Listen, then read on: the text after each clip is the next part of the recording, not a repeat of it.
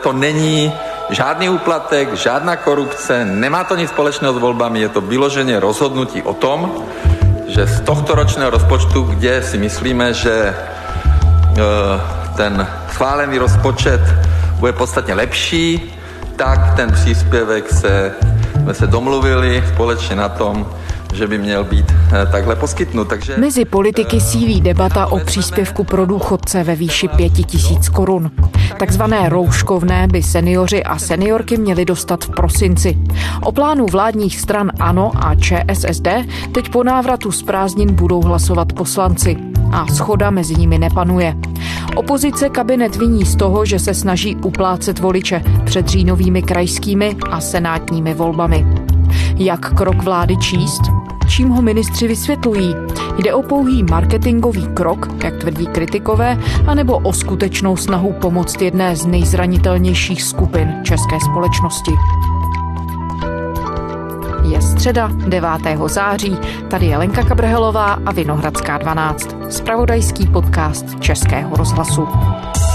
Důchodci i lidé pobírající invalidní a vdovskou penzi by letos měli dostat jednorázový příspěvek ve výši 5 tisíc korun. Návrh Ministerstva práce a sociálních věcí na dnešním mimořádném jednání schválila vláda. Jednání, na němž to kabinet schválil, trvalo sotva 15 minut. Návrh teď projedná parlament, kde musí získat většinu. Příspěvek by mohli v prosinci dostat téměř 3 miliony lidí. Rozpočet to má stát 14,5 miliardy korun. Třeba komunisti tenhle návrh podpoří. Zástupci ODS, TOP 09 nebo lidovců ale mluví o populistickém kroku, kterým si chce vláda jen kupovat hlasy voličů před krajskými a senátními volbami, které jsou za měsíc.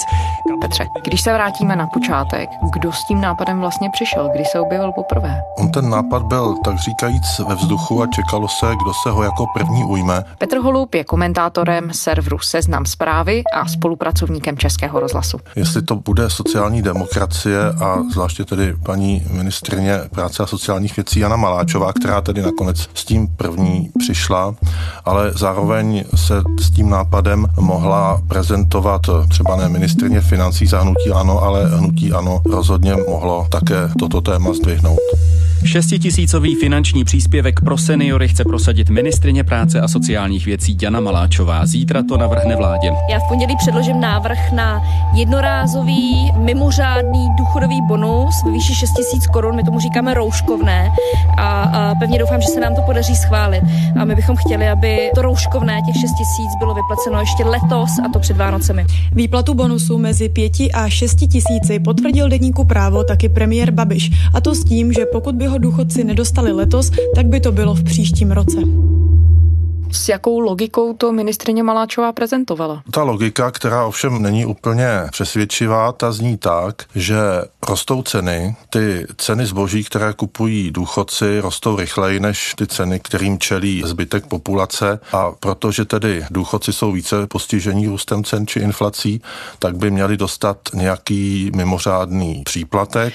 Tak já si myslím, že eh, v tuto chvíli je asi potřeba říct, že lidé, kteří byli nemocní nebo lidé, kteří jsou staršího věku, tak eh, můžeme o tom polemizovat, ale to je mé vnímání, tak jak eh, jezdím ehm, prostě po regionech a bavím se s lidmi, že minimálně v těch prvních týdnech nouzového stavu se asi nejvíce ohroženi cítili lidé, kteří mají dlouhodobé zdravotní problémy a samozřejmě, že nejvíce ohroženi byli lidé, kteří měli kombinaci těchto dvou faktorů, to znamená zdravotní problémy, systémové plus pokročilý věk. Jenom se ze začátku nevědělo, jestli půjde o takový jednorázový příspěvek, jak to nakonec skončilo, o jakýsi 13. důchod vyplacený před Vánocemi, anebo jestli se tato částka přislíbená důchodcům rozpustí do jednotlivých důchodů v příštím roce, pak by se samozřejmě stala základem pro důchody v těch dalších letech, takže by to bylo pro ty důchodce příznivější. Takže tato argumentace tady byla od začátku, používá ji nakonec i premiér Babiš. A poprvé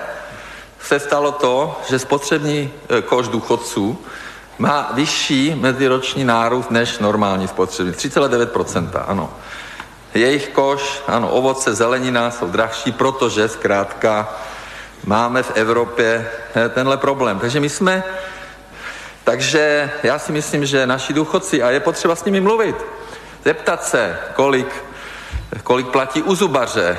Který říká, že přece nemůžeme zapomínat na penzisty, kteří možná trpěli během koronavirové krize větším stresem než ostatní. Já myslím, že naši seniori si zaslouží tenhle příspěvek na lepší a zdravější život naš, jejich, našich seniorů. Takže jedná se o 3 miliony e, důchodců, kteří mají starobní, invalidní a, a vdovský důchod a naše vláda má jasný cíl zlepšit důchody zlepšit jejich podmínky. Ale pokud dostanou peníze navíc, 5 tisíc korun, tak uh, si budou moci dopřát služby, které si standardně dopřát nemohou. Nepředpokládám. Takže eh, třeba půjdou ke kadeřníkovi? Nebo... Ano, přesně tak. Mm-hmm. Nepředpokládám, že budou jezdit na zahraniční dovolenou mm-hmm. nebo mhm. budou investovat do nemovitostí, to asi ne, ale budou vlastně uh, dovolí si něco, co si dovolit nemohou. A pravděpodobně také budou mít hezčí Vánoce. Paní ministrině Maláčová také připomněla, že budou Vánoce a že by měli důchodci dostat šanci, aby si je užili lépe než jindy, pokud možno. Takže jim k tomu chtěla přispět touto částkou, která nakonec se ustálila na hodnotě pěti tisíc. Jak jste zmiňoval, tak mnozí kritikové označují tu logickou argumentaci za nepřesvědčivou. Prakticky okamžitě se objevila kritika, že se vláda jenom snaží uplácet voliče před říjnovými krajskými a senátními volbami. Svědčí něco ve prospěch takové interpretace? Nebo kde jsou tedy ty logické mezery? Tak základní logická chyba je v tom, že důchody v letošním roce v průměru, jak jsou vypláceny, se zvýšily o 6 až 7 takže i když inflace pro penzisty je méně méně příznivá, tak nedosahuje 4%. To znamená, že příjmy penzistů v tomto roce nominálně vyrostly a vlastně vyrostly i reálně, takže důchodci mají větší příjmy, než měli v minulém roce a dá se říci, že velká většina populace o takovémto štěstí teď mluvit nemůže.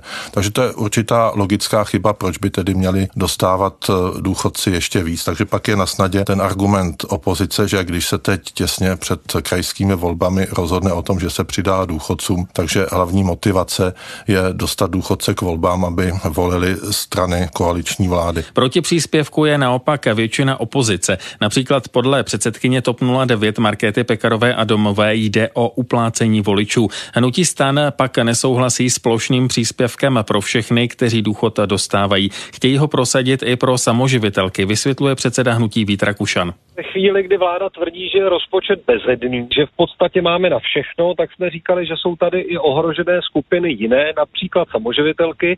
Podobně se vyjádřil i předseda lidovců Marian Jurečka a dodal, že by si podporu kromě samoživitelů zasloužili třeba ovdovělí lidé. Proti příspěvku je i ODS a Piráti. Opět je to pochopitelné, ale nakonec ani toto vysvětlení úplně nestačí, to člověk cítí. No totiž pokud jde o české důchodce, tak tady existuje jakési špatné svědomí, které má celá společnost, protože všichni nějak tušíme, že to zabezpečení na stáří, ať už se týká současných nebo budoucích důchodců, tak není úplně takové, jak by mělo být. Nakonec vidíme u sousedních zemí, tedy v západní Evropě samozřejmě, že to zabezpečení lepší být může.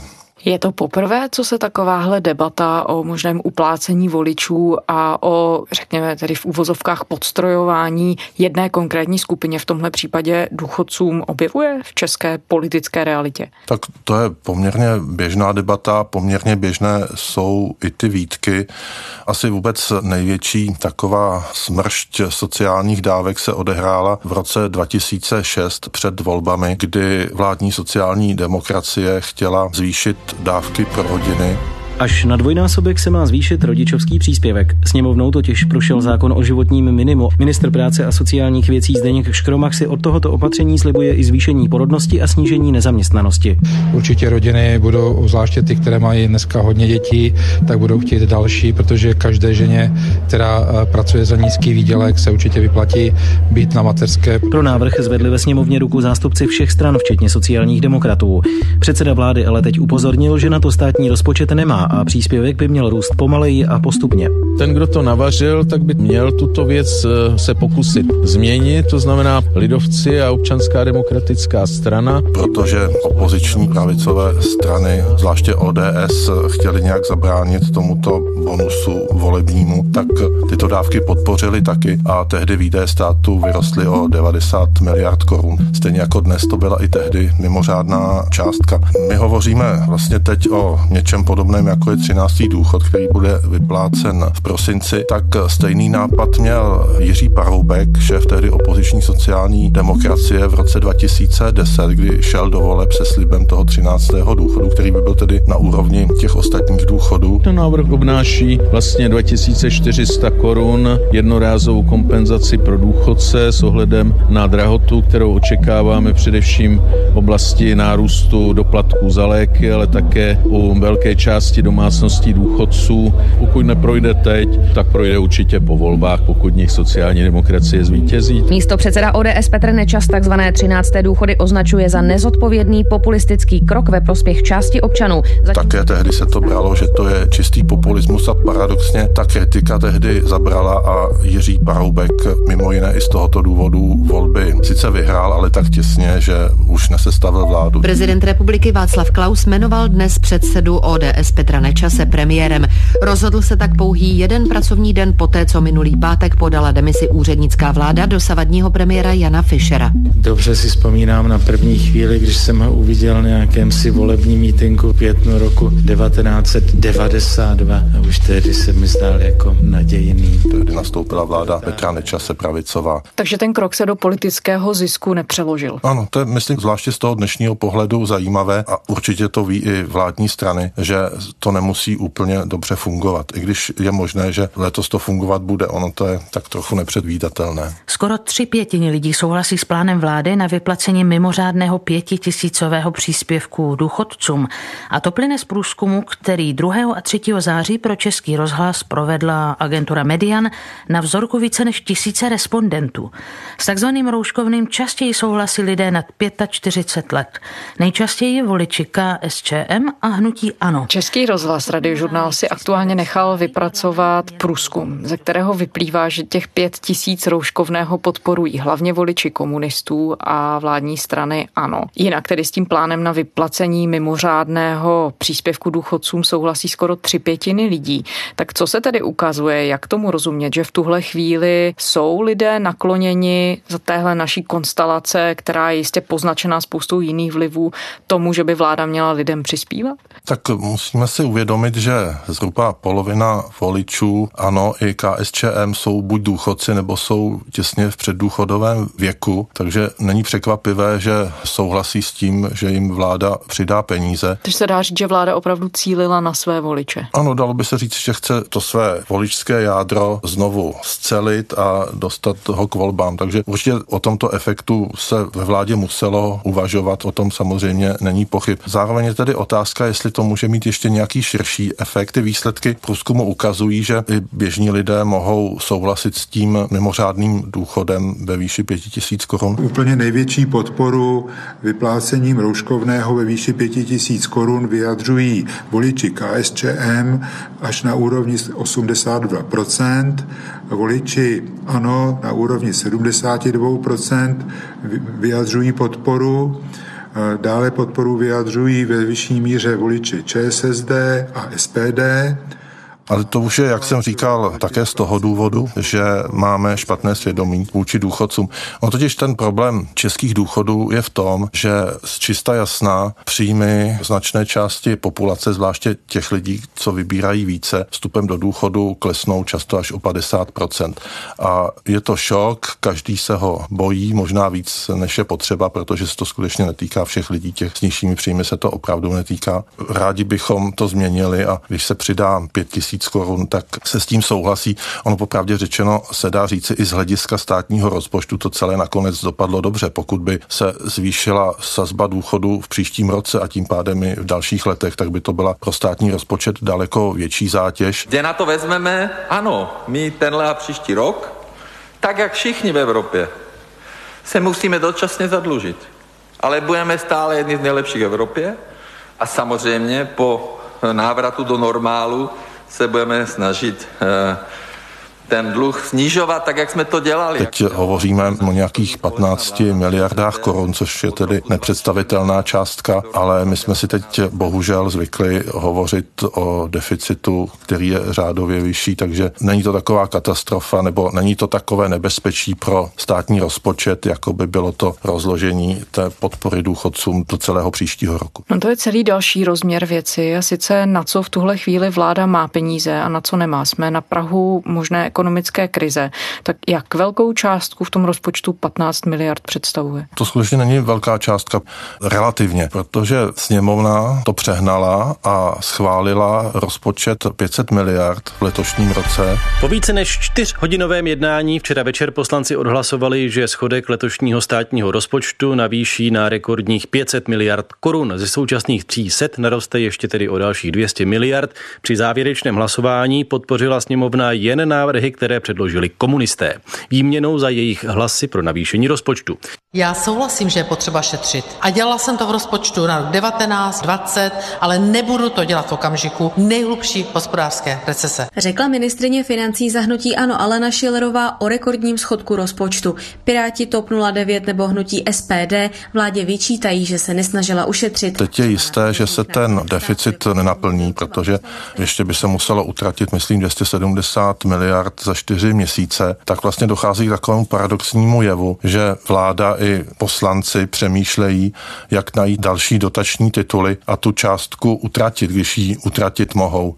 Vlastně jakoby se nechtějí vzdát té možnosti využít ten deficit 500 miliard korun. Takže z tohoto pohledu nejde o nic dramatického, ale ukazuje to na jednu dramatickou věc. A to je právě ten deficit 500 miliard korun. To je něco, co vlastně nevíme, co může znamenat, ale může to znamenat taky něco dost fatálního, třeba to, že si zvykneme příliš utrácet, že ty další deficity budou srovnatelně vysoké, třeba 300 miliard v příštím roce, což je opět gigantická částka. A my se teď zatím tváříme, že si můžeme půjčovat do nekonečna. To zažila každá země, která začala žít z dluhu, že z čista jasna se zjistilo, že ty dluhy jsou už moc velké a té zemi se přestalo půjčovat. Nejčastěji se používá ten obraz Řecka, ale samozřejmě zdaleka to není jenom Řecko. A nikdo neví, kdy tento okamžik přijde. Takže my teď vlastně tak trochu do těch dalších let budeme vstupovat s damoklovým mečem. Ale nebude to kvůli těm 15 miliardám za rouškovné.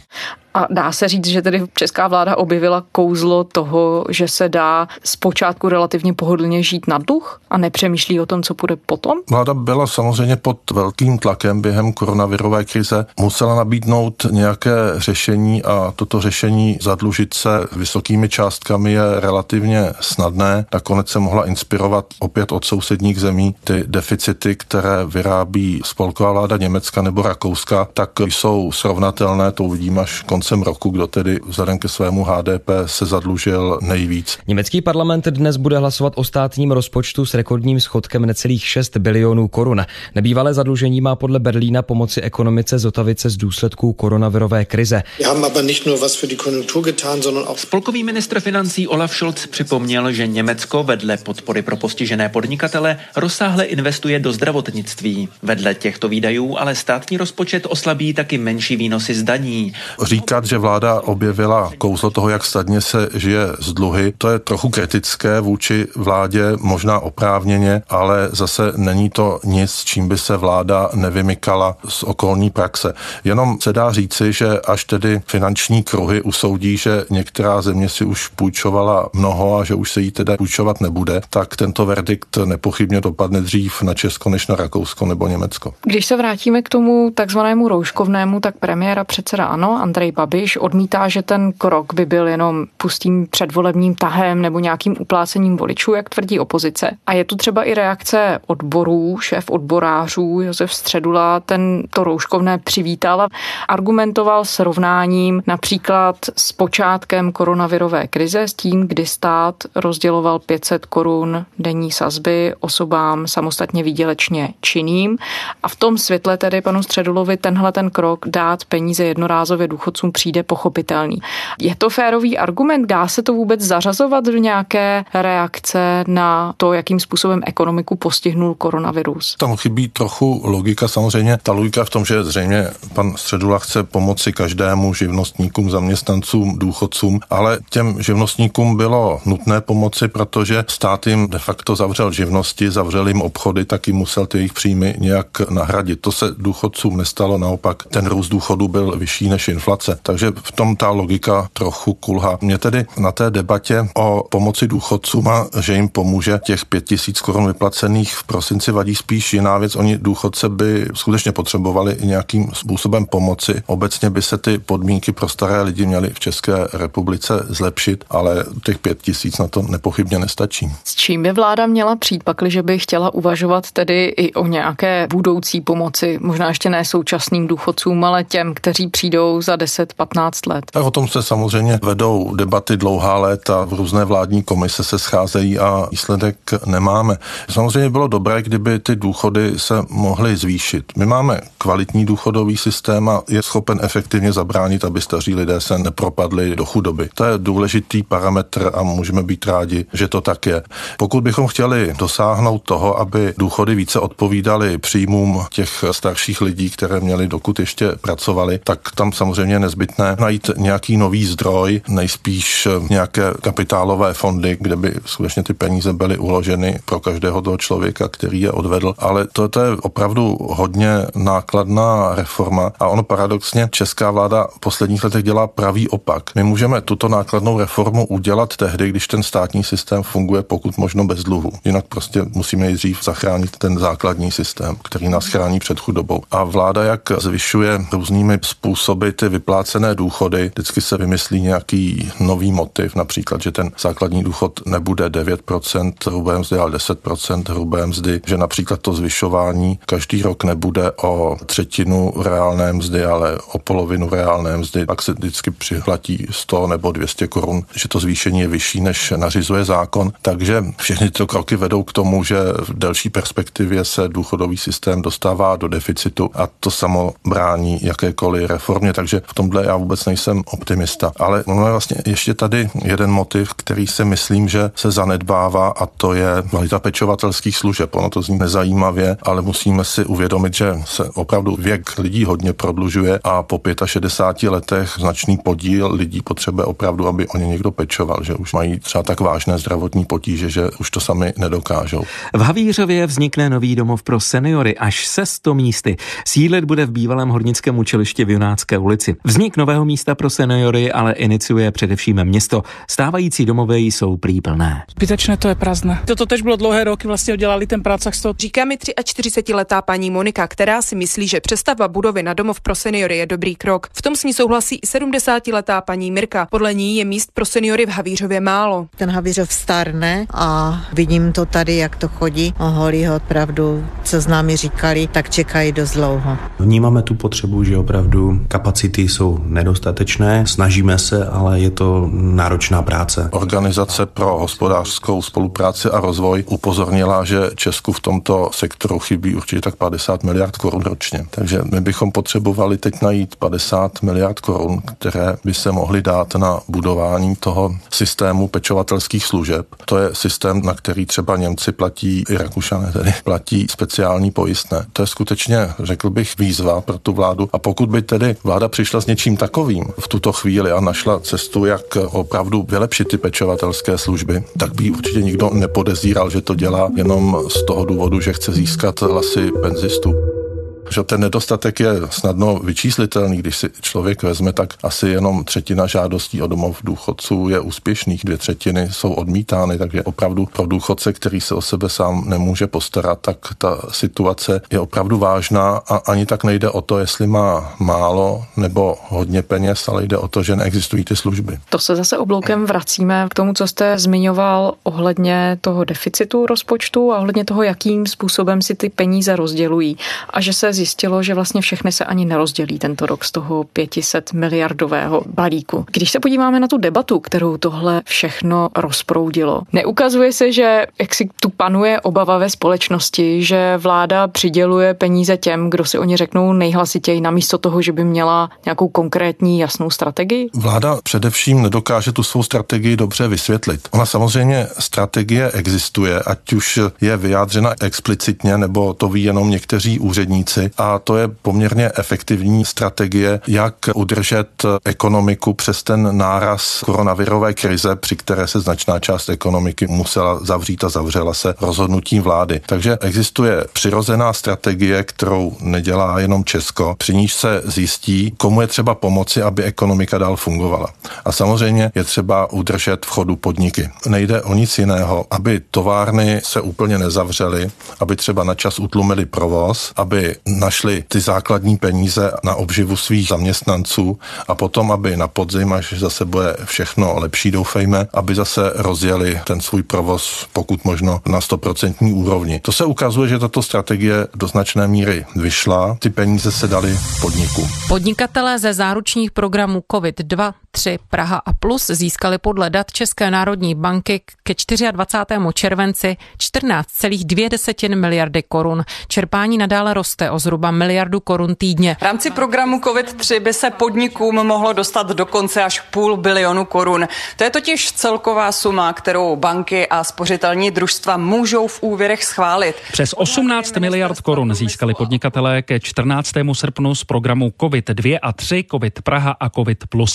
Informovala o tom Česká národní banka. Oproti předchozímu týdnu je to nárůst o zhruba 1 miliardu. A teď samozřejmě vzniká pocit na veřejnosti, protože tato strategie se nikomu pořádně nevysvětlila, že by ty peníze měl dostat také někdo jiný. Ty peníze dostali živnostníci, protože samozřejmě je dobře, že živnosti a malé podniky přežijí. A nedostali to důchodci, protože oni nebyli těmi, jejich hospodářská situace, fungování jejich rodin byly důležité pro fungování této ekonomiky. Takže našli se peníze na záchranu tuzemské ekonomiky, byly využity víceméně efektivně. Tady by se zase dalo pak polemizovat, jestli každá ta pomoc byla správně, ale teď už jsme vlastně v druhé fázi, kdy se lidé tváří v tvář tomu, že byly rozděleny opravdu ohromné peníze na úrovni 200 miliard na pomoc podnikům, taky ostatní lidé se hlásí, že by také snad něco chtěli. Je otázka, jestli jim ty peníze dávat a zadlužovat se kvůli tomu. To je, si myslím, že to by chtělo nějakou odpověď. Je jasné, že koaliční vláda připouští, že ty peníze rozdělí i v rámci běžné populace. Ten argument, že se tím podpoří spotřeba, že se tím zvýší obrat malou obchodu, ten je dost slabý, čistě z toho důvodu, že příjmy běžné populace se během krize nesnížily. No a řada těch kritických hlasů, i třeba z části běžné populace, říká, že strategie vlády se zdá být jedině politický marketing. Tak je tohle fair argument nebo není? Tváří v tvář těm všem opatřením a těm všem návrhům, které přišly. Tak já myslím, že ty racionálnější politici z opozice to ani neříkají. Oni uznávají, že vláda udělala lecos dobře. Jako ta první reakce asi byla nezbytná. To zavření ekonomiky, když jsme nevěděli, co nás vlastně čeká. A potom i ty investice do pomoci podniků byly rozumné. Spíše se teď debatuje o tom, tento týden bude mimořádná schůze sněmovny na toto téma, že by se pomoc podnikům měla ještě ještě rozšířit. Ale potom, když se člověk teď vžije do té opoziční role, tak se může říkat, že ta pomoc teď jednotlivým sociálním skupinám je de facto pomoc skupinám voličů. Samozřejmě je to trochu složitější. Třeba se hovoří o pomoci samoživitelkám. Tam je to třeba zase rozdělit. Pokud samoživitelky nemohly pracovat v časech koronavirové krize a dostávali relativně slušné ošetřovné, zase to nebyly žádné horentní sumy, tak to byla vlastně ta pomoc v rámci přežití ekonomiky. Pokud teď hovoříme dáme samoživitelkám také pět tisíc, jako dostávají důchodci, tak to už je zase, dalo by se říci, v té předvolební v úvozovkách agendě. Petr Holub, komentátor serveru Seznam zprávy a spolupracovník Českého rozhlasu. Děkujeme. Těšilo mě. A to je ze středeční Vinohradské 12 vše. Vraťte se k nám na server iRozhlas.cz, kde najdete všechny naše díly. Slyšet je můžete také v podcastových aplikacích Nezapomeňte, že všechno audio Českého rozhlasu najdete v aplikaci Můj rozhlas. Děkujeme za tipy a připomínky. Naše adresa je Vinohradská 12 zavináč rozhlas.cz To byla Lenka Kabrhelová. Těším se zítra.